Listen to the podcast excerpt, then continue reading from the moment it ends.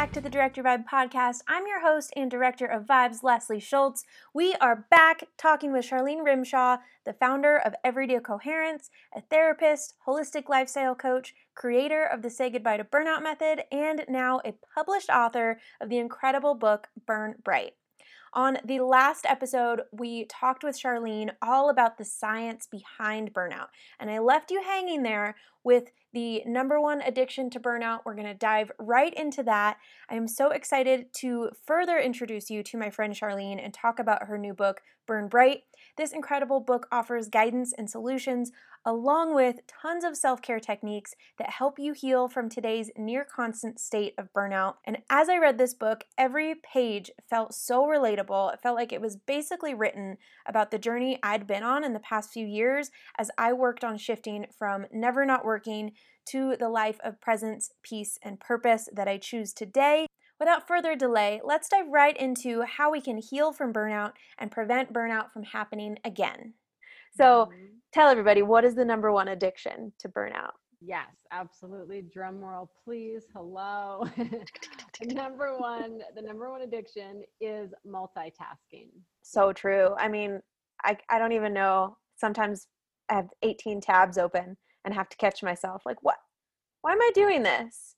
When if we can just focus on one thing and just do that, you get all of those 18 things you have open done so much easier. But it goes back to kind of this idea of what society teaches us right? Of we have to do all the things we have to wear all of the hats. No one ever explains that it's best to not wear them all at once. Yes right exactly. It's like it's okay to wear all those hats and when your experience leslie and my experience of building everyday coherence is yes, you are a one person show when you're starting out as a as a solopreneur. Yeah.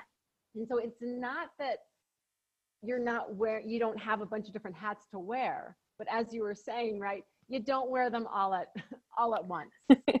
one at a time is is really is really the way to go and mindfulness in a sense is monotasking right instead mm-hmm. of trying to do like five different things at once. It's like, nope, I've got this one thing to do right now, and I'm going to focus on this. And then when I complete this, I will put the next hat on. It is a difficult thing to try to imagine to do when you're like, but I have 18 things to do right now. I can't just do the one. You don't understand. So I loved the approach that you take with different tools and practices throughout this book. There are, I think, like 30 something different tools and exercises they're so helpful, and a lot of them focused around mindfulness and kind of helping us to find that in little pockets of time.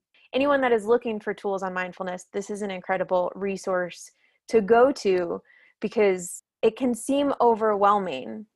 And is that that's probably your experience with your clients, right? Like mindfulness feels like this huge thing you have to carry. And where do you even begin? mindfulness seems like a big thing you have to carry. And then the idea of how do I how do I even start? How do I exactly my brain is running a mile a minute while I'm doing one task, I'm thinking about the three things that I need to get done. And actually, why don't I just go do one of those yeah. now to get done? Exactly. So habitually and ingrained in our mind and body, right? In our nervous system, in our thoughts, that it can absolutely seem like this is impossible.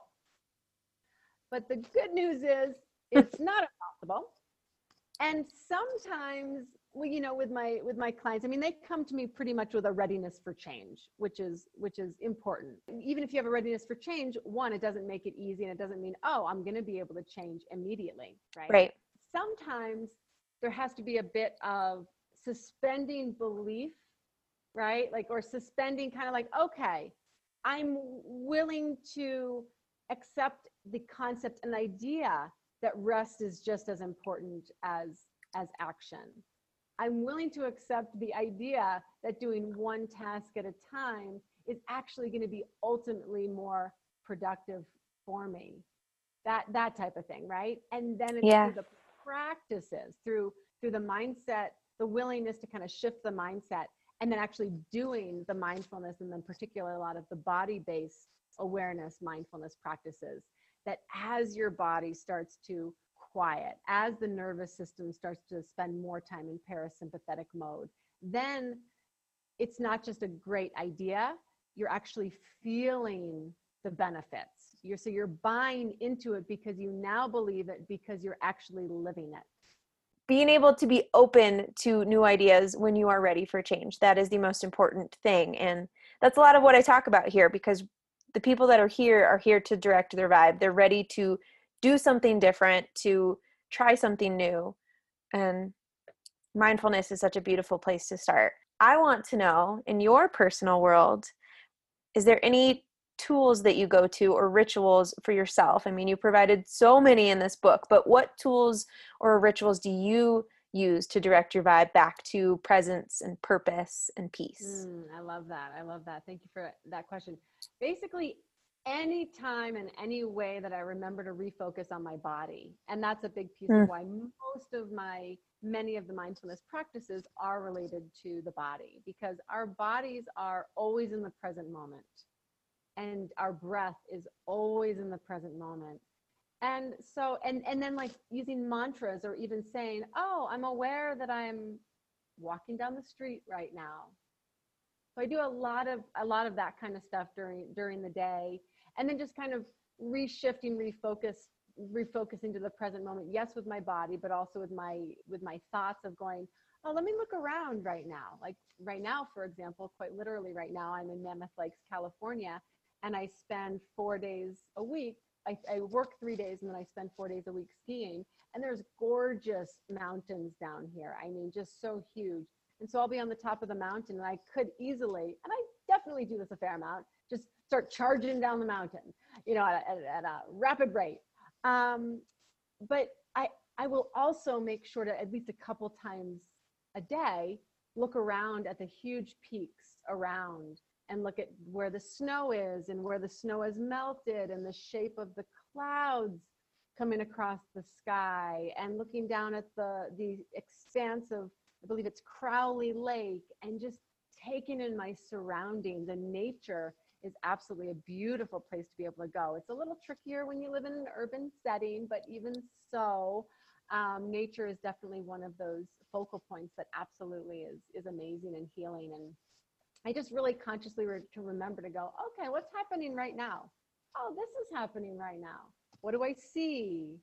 Perhaps what do I smell? It's, it's springtime, and as you know, living in, in the Sierras, the the smell of the pine needles drying and and the dirt it's a very specific you know kind of a smell and so i just really allow myself to to enjoy enjoy that in the moment Oh, that's so good. I can relate to that completely. I feel like nature has this way of just totally encapsulating you.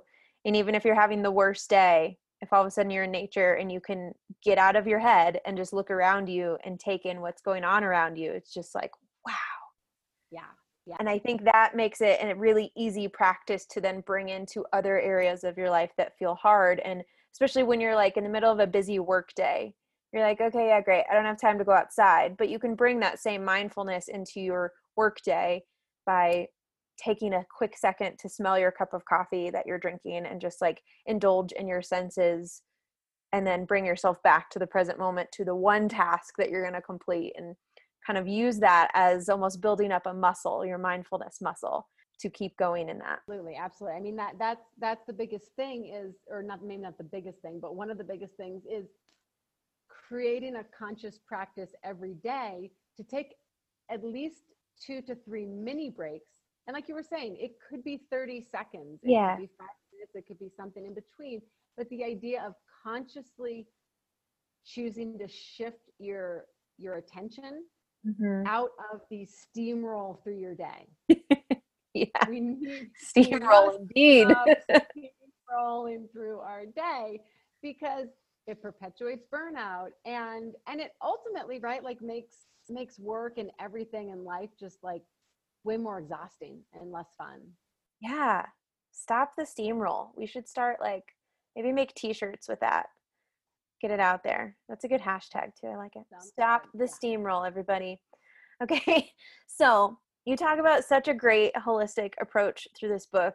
We've talked a little bit about the mindfulness part, the body, the mind, you even go into the emotions, our social and personal focus, just like an overall picture of wellness. And I agree because it really does take reframing aspects of each of these pieces of ourselves to heal and prevent burnout.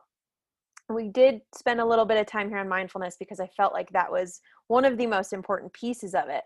But what I'd love to do before we wrap up this conversation is kind of move through each of these areas that you talk about and maybe quickly offer a brief bit of advice or a tool that our audience can take away and start implementing for each one of these. And then, of course, I'm going to direct everybody go buy the book Burn Bright right away. I will link it in the show notes so that you can have all 34 exercises and all these beautiful words to read and walk through yourself. So let's start with the body. We've talked a little bit about it, but if there's anything else that you can add to it, please do, because this one I think might be even more important than mindfulness. yeah, to, in, in my opinion, it is, and and it is a way to utilize mindfulness in a very in a very effective way. So, oh goodness, I could talk about the body for days. let's see, a couple things. One is really cultivating a friendship, like in a relationship with your body. Mm. Really allowing, kind of like n- recognizing that, oh, it's an ally. It's not this nuisance thing that I need to drag to the gym so yeah. I can ideal weight or whatever it is, right?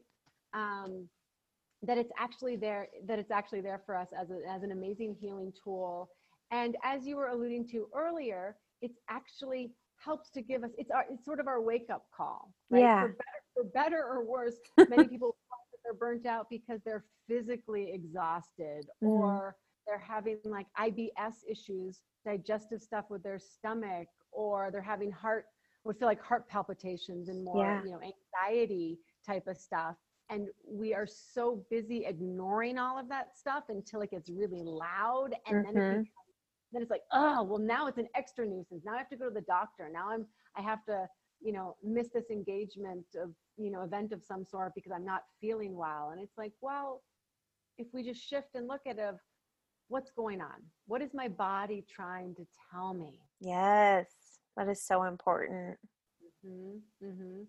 And then when we can start to talk kindly to our bodies, treat our, our bodies with kindness, right? Saying, I'm listening to you. I hear you. Thank you for show, you know, showing me what's going on. You know, and you can even be also, it's not all about, you know, fluffy kittens and puppies and unicorns. You can say, you know what, I'm feeling really frustrated and it's, and this is painful for me. I'm kind of like, kind of mad at you, body. I'm feeling anger towards you but i also want to work with you so we can we can find a solution together. Oh that was well said. I like that a lot. That's beautiful. Yeah. okay what about the mind? Yep. So the mind oh the mind. This is where we love to live. Don't this we? is- we just love to stay there. Just overthink everything. Yeah. Overthink it and overthink it. You know and it it's interesting because I've had different clients that being in, right being in your mind is seems like the safest place to be, but it's only because that's where we spend most of our time. Mm-hmm. It's, and it's actually in our thoughts, which is what perpetuates unhelpful thoughts, perpetuates anxious thought, perpetuates all of these limiting beliefs about who we are, who we can be, what we need to do, who we need to be. And so recognizing, okay, thank you, mind. Of course I need you. I, you know, right? Like if we didn't have a brain, then we wouldn't have, you know, this ability to be human and do all of right. Stuff, So it, we need we need it to be a friend just just as much as well. But learning to work with our thoughts in a way that is helpful and what I mean by helpful is helping us move towards being kinder to ourselves, to trusting our bodies, to questioning. I know we're going to get into social and, and personal values soon. Kind of questioning is this my belief or is this a belief that I've inherited from society? Right? Mm, that's a good one. That's a big one. That's a big one. Yeah. And a big a big one that most of us have inherited is that we're not enough. Right. We need to keep striving, that we need to and, and that we need to motivate through through punitive ways. That we need to actually be mean to ourselves in order to be motivated to get stuff done. But when we can shift to being motivated from a place of personal empowerment, from love for ourselves, from Mhm. kindness for ourselves, for compassion for ourselves, being like, you know what? I want to do this because I'm ready to change. I want to do this because it feel I feel this this deep sense of fulfillment inside of me, et cetera, et cetera. So yeah, so I would say one last piece about the mind is just starting to notice when you have mean thoughts to yourself, you know, like about yourself and say, hmm, okay, that was a mean thought. I'm beginning to do it differently. I'm learning to treat myself with self kindness. I'm learning to talk to myself with absolute kindness. I love that idea of rewiring your thoughts by noticing them and not doing so with judgment. That I think is the most important piece of it. Like just you're you're trying to notice when you're not kind, so don't stack more unkind things on top of it. I- Come at it with compassion. God, I was so mean to myself just then. God, I'm such a jerk for being so mean to myself. Right. Then we just spiral and perpetuate. So I love that. The rewiring with compassion, I feel like, is so important, which leads really well into the emotional focus. This is something that I am working really hard to help normalize that, like, we get to feel all of the feelings, we get to feel the good and the labeled bad feelings. All of them are so important to our full experience. exactly exactly and i love that that's a big piece of what you what you promote and absolutely as i of course share in my book it's really it's like feeling our full range of emotions is is is socially unacceptable yeah. right and Even talking about it is like, ew, I don't, ew. Yeah, yeah. and we're so taught from a young age by well-intentioned parents, by well-intentioned, you know, teachers and coaches and uh, et cetera. And okay, maybe some of them aren't fully well-intentioned because they've got their own crap going on. But for the most part, people are well-intended, and I believe that we're all doing the best we can with what we've got sure. right? And so generation after generation is really taught, oh, there's certain emotions that are acceptable and and particularly gendered, right? Oh, you're a girl, so you can feel these. Oh, you're a boy, you can feel these. Mm-hmm. Yep, you can't feel any of these and none of these and none of those. And some of it is covert messaging, some of it is overt messaging, and especially when we're so young, before the age of seven, we're just taking it all in as a, as a sponge, and we're also taking it all in as absolute truth. Yeah. We have the capacity at that point, our brain development, to even question. Oh, wait a minute. No, I feel really angry, and I'm going to express it. Talk a little bit for a second on that, how that can lead to burnout and what we can do to start pulling ourselves away from that within our emotions. the biggest piece is actually my emotions are an asset. My emotions are a superpower. Yes. And if I ignore or deny my emotions or become completely enveloped by them, all of those are ways that I stay stuck. I stay stuck in, in burnout. And so we're so by learning how to allow them to rise to the surface, because they're gonna surface because they live in our bodies, they're gonna surface. There's three three modes of of how we experience emotions. One is we push it away, we deny it, we distract it, we do everything to get it to be like, nope, I feel fine, I feel good. And that process is totally exhausting. Absolutely is a big piece of what ultimately leads to the exhaustion of burnout because we're so busy, you know, pushing away all of all of the pain and everything else. And then eventually though it it it can't be ignored any longer and then it completely envelops us. So that's when it's like I'm sad, I'm depressed, I'm angry and there's sort of this this enmeshed identity with it. Right. And and then we tend to as humans who have never really been taught one that it's okay and vital to feel our emotions, we're also not taught how to fully process them. And again, our parents didn't know to do that. So how would they have been able to teach us? Right. Right. And so that's the thing. It's like, okay, well, this as we are evolving as as peoples as humans i think it's becoming fortunately you know the destigmatization of mental health and all of this kind of stuff it's like okay and how do we work with this and basically the third way is learning to observe it learning to feel it like truly feel it go okay i am feeling anger anger right now or i am feeling joy or i am feeling isolated but recognizing oh, it's not who I am. It's an emotion and an experience that I'm having.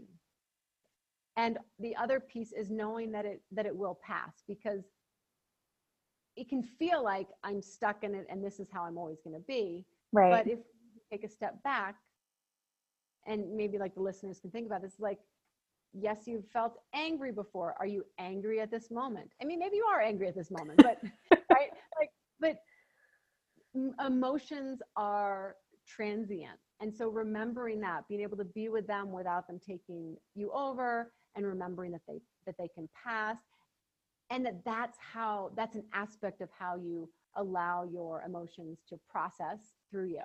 And then allows it kind of decreases the fear and the need to push them away. Right. That's really well said. Mm-hmm. Okay. Social and personal focus. How does that relate to burnout and how can we help heal that? So that's a big one. And we spoke a little bit about that, um, I think, when we were talking about the thoughts. The piece of recognizing that social norms, social values, especially tied to our burnout culture, if we kind of, I'll just say this, blindly follow those norms and values as our own, then we're almost guaranteed to burn out and stay burnt out. And so it's about really looking and discerning what aligns with your truth and what you'd like to leave at the door, so to speak. Because social norms, social values, they're not inherently good, bad, right, or wrong. And in some ways, they serve a purpose. We have a civil society, et cetera, et cetera, et cetera. but the point is of recognizing oh, does this value or does this belief or does this ritual or does this norm actually resonate with me? Does it align with my with my truth? And again, um, being you know being a, a burnout culture, there's so so many things such as the idea of right we need to like work harder, get more done, never stop, always on, badge of courage, da da da da da. Right? If we if we continue to choose all of that as our values, then then we're just going to stay burnt out. Absolutely true. I have been there mm-hmm. and I've talked a lot about it. And so much of what you shared today and in this book was so relatable to a journey that took me four or maybe five years to figure out from the moment I realized, like, oh, I think maybe I'm I'm exhausting myself. I, I don't want to have what I called an event hangover after every event that I work. This isn't normal or healthy or okay. And I think noticing that and looking at all of it as a holistic healing journey is so important. So, thank you so much for being here with us and for sharing all of your wisdom on this. I'm going to be, of course, including a link in the show notes to your book, Burn Bright. Everybody go get a copy. We certainly all need it. Before we get going, let people know how they can connect with you online now so that they can tap into your vibe right away. Sure, absolutely. Thank you, Leslie, for having me on. Thank you to everyone that's listening here. Um, would love to, love to, love to connect with you. So I, I have my Instagram handle is Everyday Coherence. You can also connect to me on LinkedIn by my full name, Charlene Rymsha. And my website is everydaycoherence.com and those are the those are the best ways to locate me because you can also find my email and and you know other different ways to to connect with me. Perfect. Thank you so much for being here. I really appreciate it. Such my pleasure. Thank you. Sending out so much love and gratitude to you listening right now for taking this time to direct your vibe, learn about burnout, learn how you can heal from it. I hope that the past couple of episodes on burnout have served you well. I highly recommend picking up a copy of Charlene's book, Burn Bright. It is incredible. Please take a screenshot of this episode. Share it on Instagram where I'm hanging out a lot of the time. Tag me at Leslie Allison33 and Direct Your Vibe podcast. Tag Charlene at Everyday Coherence and share your biggest takeaway. Let's spread this message and help more people heal and prevent burnout. This is such an important message, and I really want to see it spread as far as possible. Thank you again for being here and spending this time with me. Keep your vibes high, and we'll talk soon.